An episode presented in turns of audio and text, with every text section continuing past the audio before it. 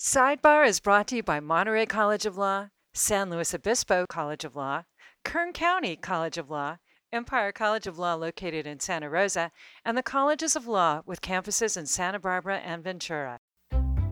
Welcome to Sidebar discussions with local, state, and national experts about protecting our most critical individual and civil rights. Co hosts Law Deans Jackie Gardina and Mitch Winnick. It's now well known tech has just as much of an impact on our health, our mental health, the health of our democratic systems as any of those industries. And it's time for a combined effort in which civil society, government, the industry itself, and others come together to decide how we use this technology as well as possible for all of us. That's our guest, Jonathan Mehta-Stein, Executive Director of California Common Cause. Jackie, the use and potential abuse of artificial intelligence or AI has become an almost daily conversation as we become more aware of the broad application of this technology. For the moment, I'll skip past my usual comment that I've already seen this movie and it doesn't end well for the human race. But seriously, the application of generative AI tools, which can create text, audio, video, music, software coding, and even art, has been exponentially expanding since the public release of OpenAI's ChatGPT just one year ago in November 2022. In that incredibly short period of time, what has become clear is that the laws and regulatory protections related to the various applications of AI are quickly becoming outdated. Nowhere has this raised greater concerns than in the risk of misinformation, deep fakes, and digitally altered or created election and campaign information. This is a particular concern as we're within 12 months of the 2024 national elections. Mitch, you're absolutely right. And even Congress seems aware of the dangers. In a relatively rare display of bipartisanship, U.S. Senate leaders on both sides of the aisle recently hosted a series of AI public forums, including one on November 8th that specifically focused on the impact of AI on democracy and elections. On the industry side of things, Google, Meta, and YouTube recently announced that they are crafting disclosure policies for use of AI in political ads. However, one of the primary concerns is whether any of these activities will result in concrete rules and regulations that will be put in place in time to adequately protect the 2024 elections. Jackie, if this isn't complicated enough, in a recent University of Chicago Harris AP poll, when asked who shares the responsibility to protect us from the spread of AI misinformation, 83% said technology companies, 82% said social media companies, 80% said it should include the news media, and 80% said it should also include the federal government. In other words, in answer to the question, who does the public believe should share responsibility for protecting us from AI abuses? The answer was everybody. And you and I both know that in reality, when everybody is in charge, nobody is actually held responsible. As we always do when the issues are this complex, we invite expert guests to join us here on Sidebar to help us better understand both the challenges and possible solutions. Our guests today are Drew Liebert and Jonathan Mehta-Stein. Drew Liebert's the Institute Director of the newly formed California Institute for Technology and Democracy, a project of California Common Cause. Drew has over 25 years of experience as one of the California legislature's most senior staff attorneys. He's worked in both the state Senate and the Assembly, where he has advised state legislators about virtually all areas of the state's civil justice system, including many bill proposals involving the technology innovation sector. Jonathan Mehta-Stein is the executive director of California Common Cause, a nonpartisan group that works to create open, honest, and accountable government that serves the public interest and empowers people to make their voices heard in the political process. Jonathan is a civil rights attorney and longtime advocate for achieving and protecting voting rights, particularly for disenfranchised communities. Jonathan and Drew are the driving force behind the new California Institute for Technology and Democracy, known as CITED, that has been organized and, to read from its mission statement, seeks state level solutions to the threats that disinformation, AI, deepfakes, and other emerging technologies pose to our democracy and our elections. Jackie, in full disclosure, I serve on the Politics and Public Policy Advisory Council of CITED. Drew and Jonathan, welcome to Sidebar. Thanks for having us. I'm going to pose uh, the first question to Jonathan. And Jonathan, I'd like to kick off the, this discussion with a question about why the issue of AI as it applies to elections and the democratic process is an important issue for an organization such as Common Cause, and particularly for you as a civil rights and voting rights attorney. Are you really concerned that AI can disrupt our free and fair election process? Yes, yes, I am. Sad to say, that is foremost in my mind almost every day now. I've spent the last decade working on expanding access to the electorate, expanding access to voter registration and voting. California Common Cause is a pro democracy organization that works on voting access redistricting reform and ending gerrymandering, fighting back on big money in politics, and in a number of other ways, trying to build the healthiest, strongest democracy possible. None of that will ever happen if we can't trust the information that we, as voters and members of an informed electorate, are receiving. It requires a healthy, functioning public square. It requires a healthy, functioning democratic discourse. And we are rapidly entering a new political era. And I think right now, some people are realizing this, but most voters haven't. We are entering a new political era in which disinformation is more powerful than anything we've ever seen. Generative AI, which has progressed by leaps and bounds in, in, in just the past year, as Mitch alluded to earlier, is going to make it such that non state actors, conspiracy theorists, election deniers, and just online trolls have unbelievably powerful tools with no barriers to access and no cost associated to create audio, video, and images meant to deceive us. And we may be entering the first election cycle in which voters simply do not know what they can trust and what they can't. Uh, that creates all sorts of problematic consequences that we can talk about today. But suffice to say, it creates the specter of tribalism, of disengagement, of political violence, and a number of other things that would disrupt our democratic processes as we head into a presidential election. Drew, you have almost three decades of experience in the creation of legislation and government regulations. The idea of tracking a rapidly moving target such as AI from a legislative perspective seems almost impossible. You and I have talked previously about whether effective protection from AI abuses is more likely to come from the technology companies themselves or from government regulation. What is your thinking? Thank you so much, Mitch and Jackie. I, I, love your podcast. Just to let you know, I think you're filling a really critically important role in helping all of us understand America's Constitution and our democracy. So thank you for that. Mitch, you put your finger on probably one of the greatest challenges, not only facing our society, but certainly facing policymakers. We all have been watching Congress and its inability to pretty much pass anything right now, certainly even a budget has to keep kicking that down the road. We certainly know that it's going to be kicking down any efforts at dealing with our social media amplification and AI crisis for quite some time to come that's where California comes in. In my experience, uh, Mitch, is very much about California actually, and other states too, frankly, being able to accomplish things that our federal government sadly can't accomplish right now. It really does appear that we're falling on the states now, especially California, as the center of the golden goose of Silicon Valley, to try to address some of these issues.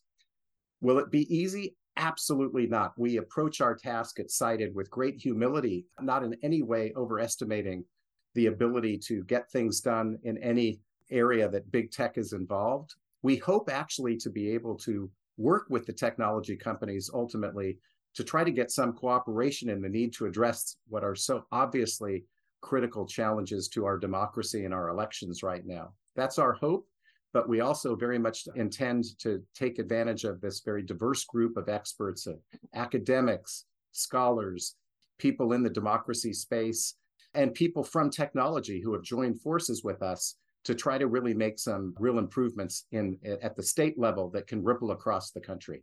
So that leads to a follow up for me because it's a piece that I think is a struggle when we're talking about specifically technology companies. You guys are working at the state level in California, but the technology players involved in AI are not operating in just one state. They aren't even operating in just one country. In trying to provide guidelines, protections, and regulations, where's the proper jurisdiction and what impact can a state based organization like CITED have?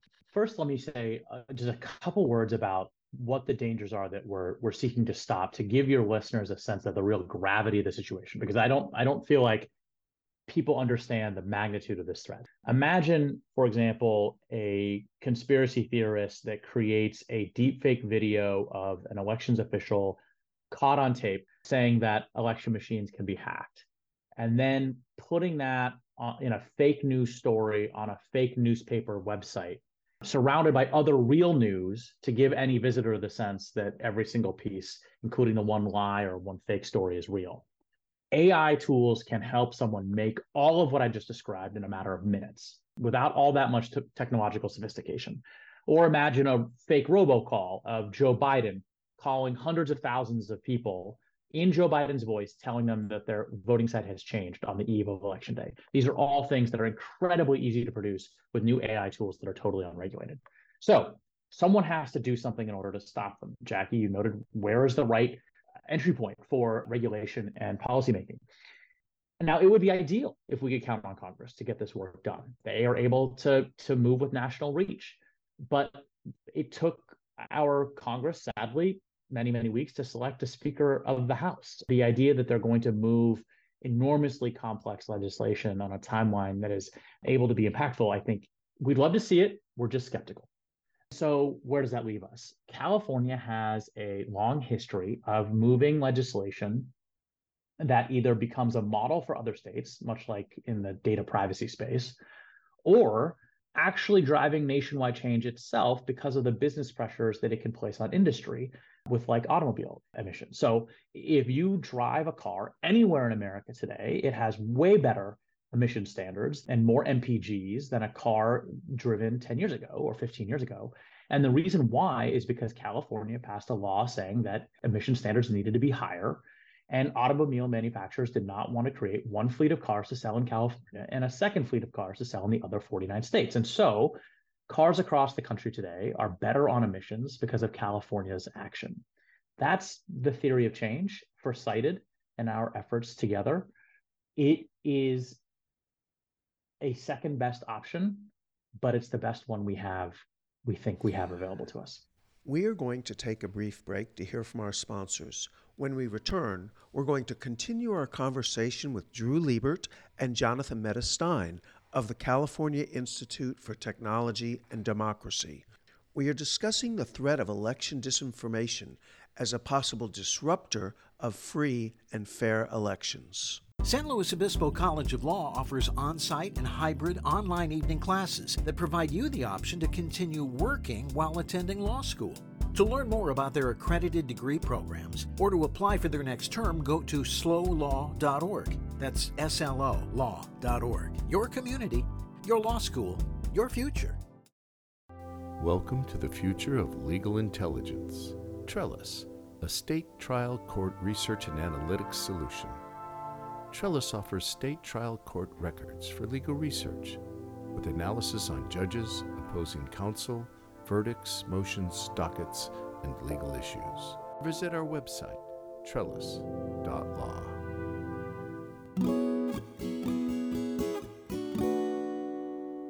Drew, before we get further into the possible details of how to regulate AI, don't we first need to address whether any government regulation of speech, AI or otherwise, immediately runs into First Amendment free speech issues. If we're not talking about traditional First Amendment carve outs such as hate speech, slander, incitement, fraud, doesn't the First Amendment take government regulation of AI speech off the table? It's uh, such a great question, Mitch, because many people think that you essentially in the United States of America cannot, under the First Amendment, regulate any type of speech. And of course, that's not true. We don't want to get too deep into the lawyerese here, but I can tell you that it's a perfect timing for us to have this conversation following your recent guest, Jeff Kosseff, who made clear that he's a real First Amendment committed person, which I totally, totally appreciate. But I think we also need to be democracy protectors as well as First Amendment protectors. And the courts have made that clear with balancing tests, as you know, the most recent, perhaps most important one, the Brandenburg test. And the Brandenburg test under the First Amendment makes clear that you can't just do everything and say everything. If you are actually inciting violence, imminent harm, under the First Amendment law of the United States, if you can prove that there's a clear and present danger under that Brandenburg test, we think that you can, in fact, surmount those types of First Amendment tests. I have to tell you that we should not underestimate just the seriousness of what we're facing. Just yesterday, IBM announced that it had suspended all of its advertising on Elon Musk's X after its ads repeatedly appeared next to pro Nazi content. Is this really 2023? Two days ago, Facebook and Instagram shamelessly announced that they will once again allow political ads that claim the 2020 election was stolen obviously to maximize profits, as just part of a rollback in election related content moderation among all of the major social media platforms, which, as you know, have cut their trust and safety staffs by 70%. And I'll just also note that there's ways to regulate in this area that label different kinds of speech without limiting it or banning it. For example, you could pass a law saying that all political advertising or politically relevant content that is posted on a social media page needs to be identified as having been AI altered or AI created if that was in fact the case. And so a small slug or tag underneath the post would say this video was generated by AI. That doesn't stop the speech of the poster, doesn't limit or ban or shadow ban the, the speech of the poster. It gives more information to the reader. So they're better able to judge the content they're seeing without entering into anti First Amendment implications. I think you raise a good point where Google and Meta have both voluntarily said, hey, we're going to put this disclosure on political ads or other types of things. But I think it was Senator Majority Leader Chuck Schumer who launched the Senate AI Insight Forum series questioning whether this limited self imposed guardrails by the major tech companies go far enough. They don't account for the hundreds, if not thousands, of other tech companies that are not bound by these policies. Do you believe that only the government can provide the necessary protections and enforcement? I'd love to answer that question, Jackie, because I actually think that too often when we have these conversations, we're forgetting about actually the key player. And the key player in this whole, what I hope is not going to be a tragedy ultimately for American democracy, are the technology companies themselves. The technology companies don't have these First Amendment impediments that Mitch uh, astutely raised.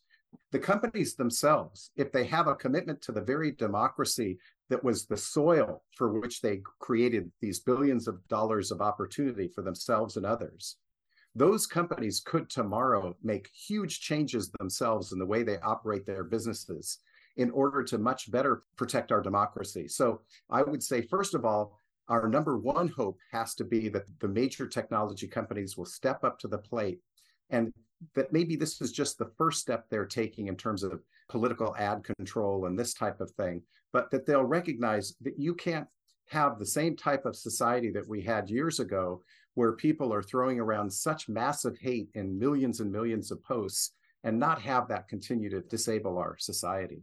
I think it was Justice Sotomayor in a recent argument at the Supreme Court who raised the specter of regulation regarding algorithms that potentially promote particular types of speech in order to to bring in money. I'm still not sure, and help me with this because if you listen to the Jeff Kosseff interview, I am really struggling with this idea of disinformation. And as you heard, he's he's like, well, once we give the government power to decide what speech is okay and can be regulated and what isn't, what can be penalized and what isn't, you can't put that genie back in the bottle. And you may not like it, the next person that comes forward to take leadership in the government. How do we get around that?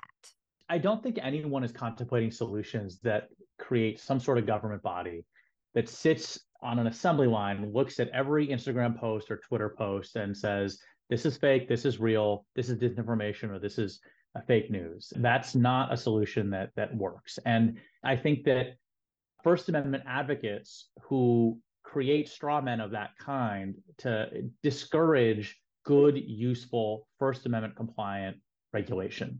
The solutions that we're looking at are things that allow for users to get more information about the social media content and the news content that they're receiving. So, labeling deepfakes as deepfakes, labeling anonymous trolls as anonymous trolls, making visible to the public how algorithms work. So, we understand why and how certain news content is being fed to us by social media companies, or creating regulatory regimes in which, after speech has been published, you can then take it to court under well established, existing, proven legal doctrines to test whether it fails a product's liability test or it's slanderous or whatever the case may be.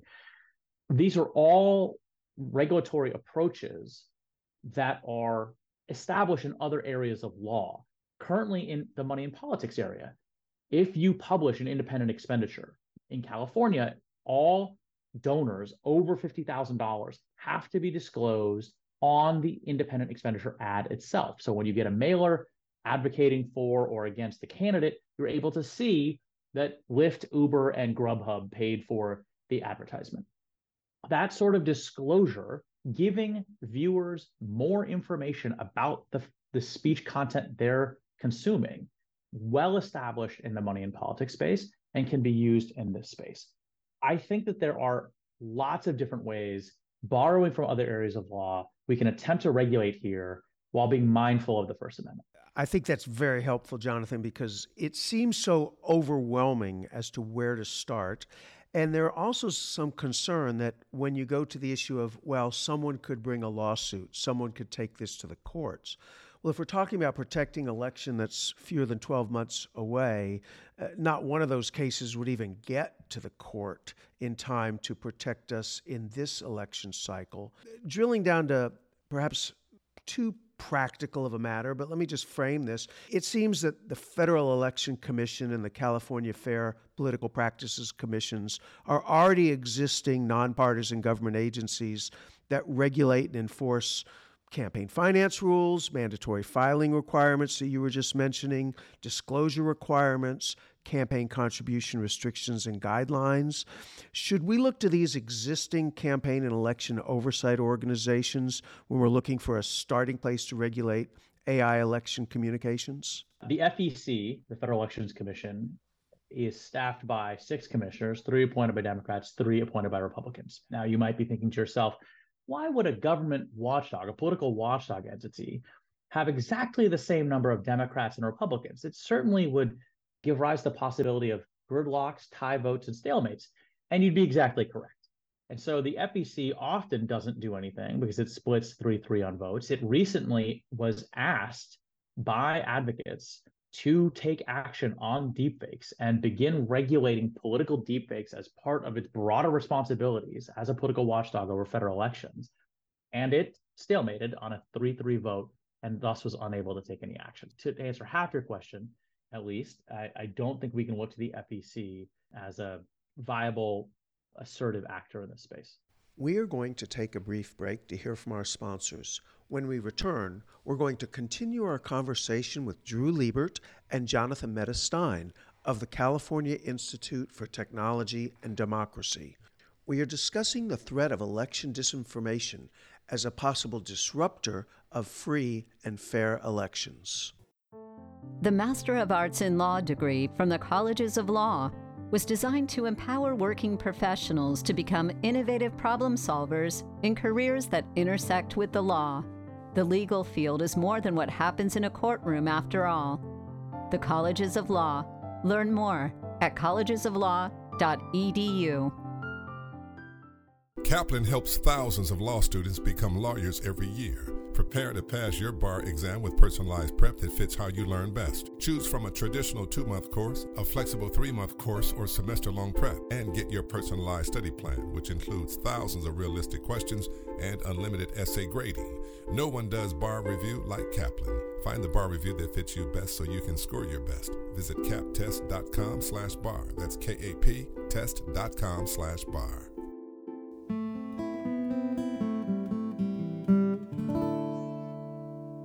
Welcome back.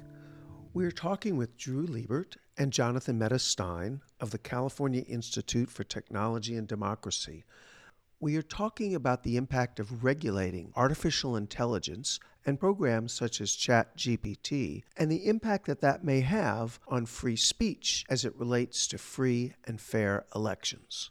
I want to stay on this idea of tech companies taking some responsibility and Jonathan, one of our previous guests, Professor Orly Lobel, who is a law technology expert, and she actually wrote a book that is a little bit different from the perspective you're taking, which is the idea that AI can actually lead to more equality and equity in our in our country.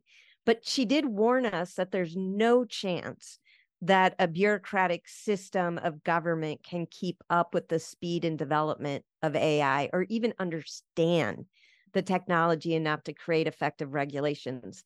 Your advisory and policy groups and CITED include representatives from industry, finance, government, legal technology, and public policy. And it sounds like you believe that only this type of broadly represented group can develop effective guardrails on this technology. Is that accurate?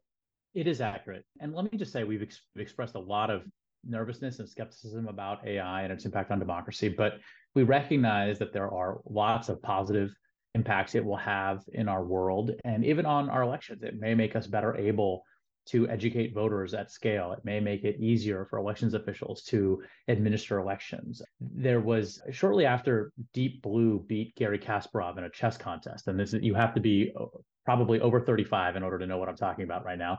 There was a set of chess contests created in which people could bring computers to aid them to see basically what combination of human and computers was most effective at winning chess tournaments. And the winners weren't chess grandmasters and they weren't deep blue supercomputers.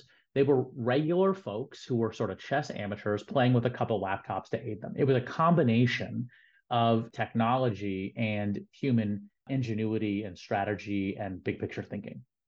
And so I do think that there is a way forward with this technology that does lead to greater equality and greater equity, but it's not going to happen on its own. And it's certainly not going to happen if the tech industry gets to determine what these tools look like. For many, many years, the tech industry's orientation has been if we can create it, let's do it. Not if we can create it, let's ask if we should or why we would. It's innovation for innovation's sake. And uh, the, the reality is that very few other industries operate in this unfettered sort of way. Automobile manufacturers are subject to regulations and testing and inspection. Airlines are so subject to regulation and testing and inspection. Pharmaceuticals are subject to regulation and testing and inspection. It's now well known tech has just as much of an impact on our health, our mental health, the health of our democratic systems, and so forth as any of those. And it's time for a combined effort in which civil society, government, the industry itself, and others come together to decide how we use this technology as well as possible for all of us. And letting one slice of that pie, that is to say, tech industry itself, drive the entire conversation is no longer viable.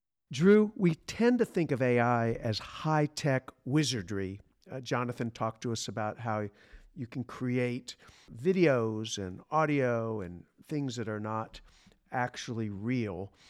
However, the Michigan Supreme Court recently heard arguments on a case that charged two defendants with election fraud felonies for orchestrating as many as 100,000 robocalls using false claims and intimidation that was directly aimed at suppressing the vote of predominantly black voters in Detroit in 2020. In the case, it was alleged that they used automated robocalling to falsely warn individuals that if they voted by mail, their personal information would be used by police to track down outstanding warrants and by credit card companies to collect outstanding debts. It is not hard to envision AI technology being used to expand this type of voter suppression efforts and election disruption, potentially in the millions, not just thousands. Will this type of election disruption be part of CITED's efforts and concerns? No question about that, Mitch. We certainly are not simply focusing on social media, although we all know that social media platforms still are by far the most effective and dramatic ways to spread massive information and disinformation. But we're well aware that in the election process, often the most effective thing that can be done is suppression efforts rather than encouragement to vote. Some of us will remember there was this scandal surrounding Facebook regarding Cambridge Analytica, which was all about the goal of suppressing individual communities from voting in order to affect the outcomes. We know now in the United States that so many of our elections are decided literally by very few votes. We're all watching that there are some key states in this country under the electoral college process that will determine who becomes our next president. So we need to have a very multifaceted approach at CITED in order to think about not just the social media amplification process that's now juiced up by AI machines, but also these other techniques that are going to be out there with the use of artificial intelligence. I'll just give you one example. I recently attended a, a panel where various representatives for vulnerable communities were expressing great concern that their members had started to get calls and mail that was so clearly targeted to their very specific issues, whether it was about affirmative action or whether it was about uh, immigration or any particular issue. The the gelling between big data's now ability to have so much about each one of us as individuals and now the ability to target us as individuals to kind of push those particular buttons that exist uh, amongst ourselves can have very profound effects. We do believe that this upcoming election will truly be the first kind of national AI election. And where it will lead, we don't know, but we certainly are committed as an organization to trying to focus in a multifaceted way, as much as we can with the technology companies, by the way, to try to make a difference and suppress as much of this disinformation that will be designed to, to confuse and, and suppress voting. We are going to take a brief break to hear from our sponsors. When we return, we're going to continue our conversation with Drew Liebert and Jonathan Mehta Stein of the California Institute for Technology and Democracy. We are discussing the threat of election disinformation as a possible disruptor of free and fair elections. Jackie and I would like to take a quick minute to recommend a great podcast. An Honorable Profession profiles the rising stars in American politics. From mayors to attorney generals, An Honorable Profession gives listeners a view from the front lines of our democracy. Check out An Honorable Profession wherever podcasts are found. Welcome back. We're talking with Drew Liebert and Jonathan Mehta Stein of the California Institute for Technology and Democracy. We are talking about the impact of regulating artificial intelligence and programs such as ChatGPT and the impact that that may have on free speech as it relates to free and fair elections.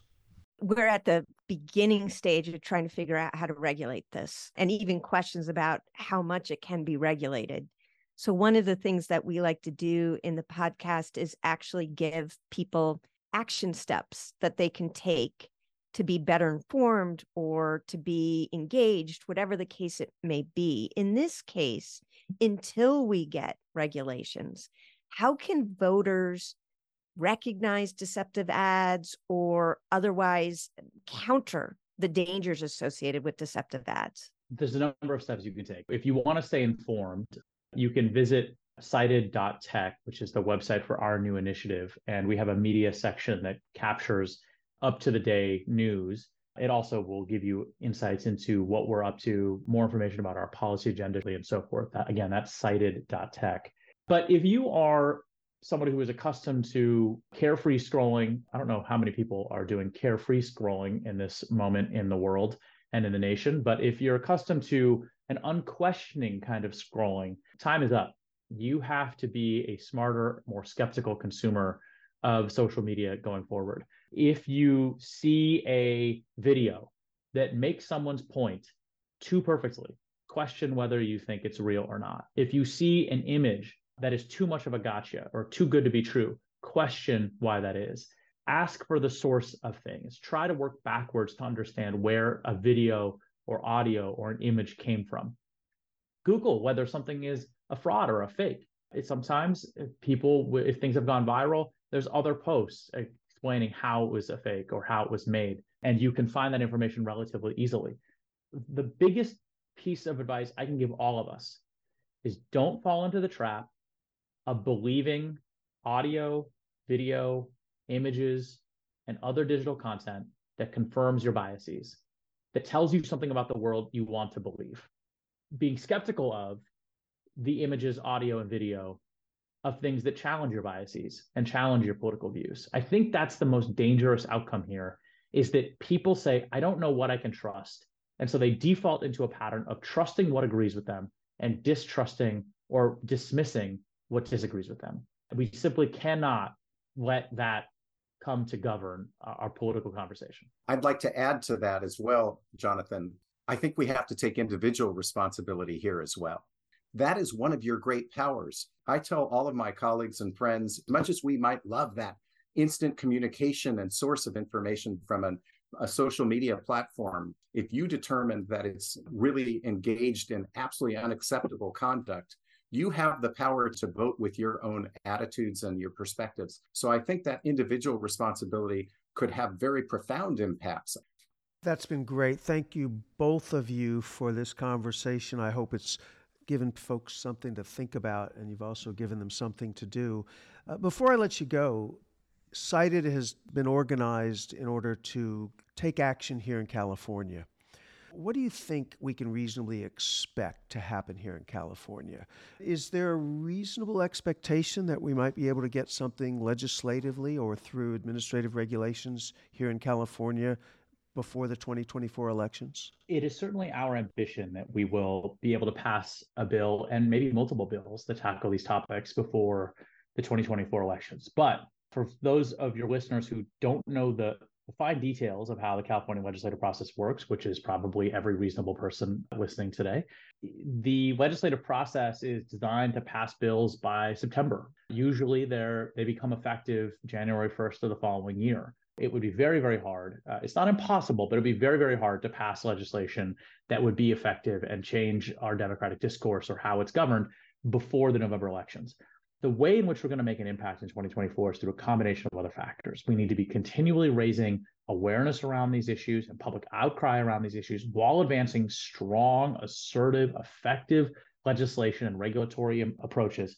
And then work with the social media platforms who see that public outcry, who see public patience for disinformation running rampant as running thin, see meaningful reforms coming their way in the state legislature here, maybe the state legislature elsewhere, maybe in Congress, and realize that it's time to act, that the era of unfettered, consequence free tech is over, and that they have to be part of the solution because the solutions are coming for them whether they want them or not.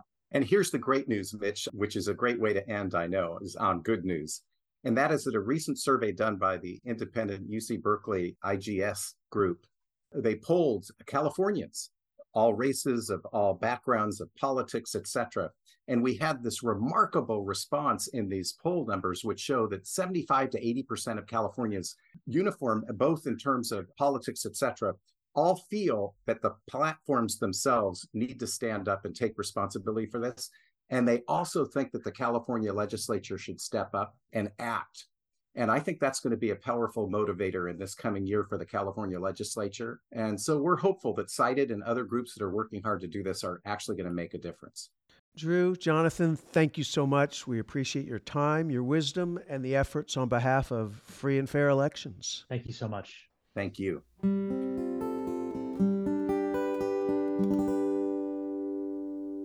Mitch, thank you so much for inviting Drew and Jonathan onto the show. I didn't realize how deeply you were involved in this particular issue. So, thank you also for the service that you're giving to CITED as being part of their advisory group. This is a struggle that I'm having. You heard it when we talked to Jeff Kosseff about disinformation and the First Amendment. I am incredibly worried about social media disinformation and now generative AI being able to create incredibly real deep fakes. And I appreciate the work that CITED is doing, but I know it's going to be a long process. And we have 2024 coming up really now because we're in the midst of a primary campaign. The hope that technology companies will take responsibility seems unrealistic to me. And maybe it's just because I have soured on their willingness to kind of step up and be civil social actors, that they will say the democracy is more important than the profit. They haven't done that. They have, in many ways, been ambivalent about taking a responsible role as a citizen in our democracy. With your work on CITED, are you more hopeful than I am that tech companies will self regulate until we can establish some kind of regulatory framework? It's a great question, Jackie. I think I would have to say at this point in time, and honestly, like anything related to generative AI, it's almost a week by week position because we see new things that are available and new uses and abuses that are coming forward. Google, Meta, Facebook, Instagram have all recently announced new corporate policies that directly go to disclosure requirements if political advertising contains synthetic content that's been digitally altered or created by AI. I think that's a huge step, and I think that gives a positive spin on the fact that they understand that both the public, their advertisers, and the government are interested in controlling the potential abuse of this process for elections whether that's far enough and how do we get to the small companies and whether we get as far as to the individuals who are not accountable, I don't know. But I think, as Drew and Jonathan both said, it's a long term process and it's only been a year since ChatGPT has been out. And we already have the major technology companies at the table willing to discuss self imposing new policies. Jackie, what I can say is that I'm optimistic that this is the right start.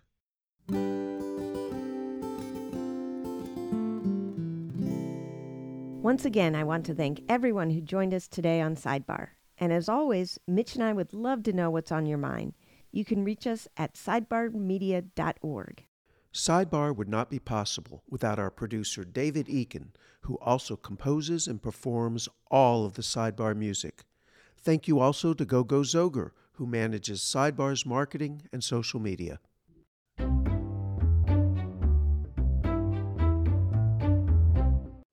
Colleges of Law and Monterey College of Law are part of a larger organization called California Accredited Law Schools. All of our schools are dedicated to providing access and opportunity to a legal education to marginalized communities. For more information about the California Accredited Law Schools, go to calawschools.org. That's calawschools.org.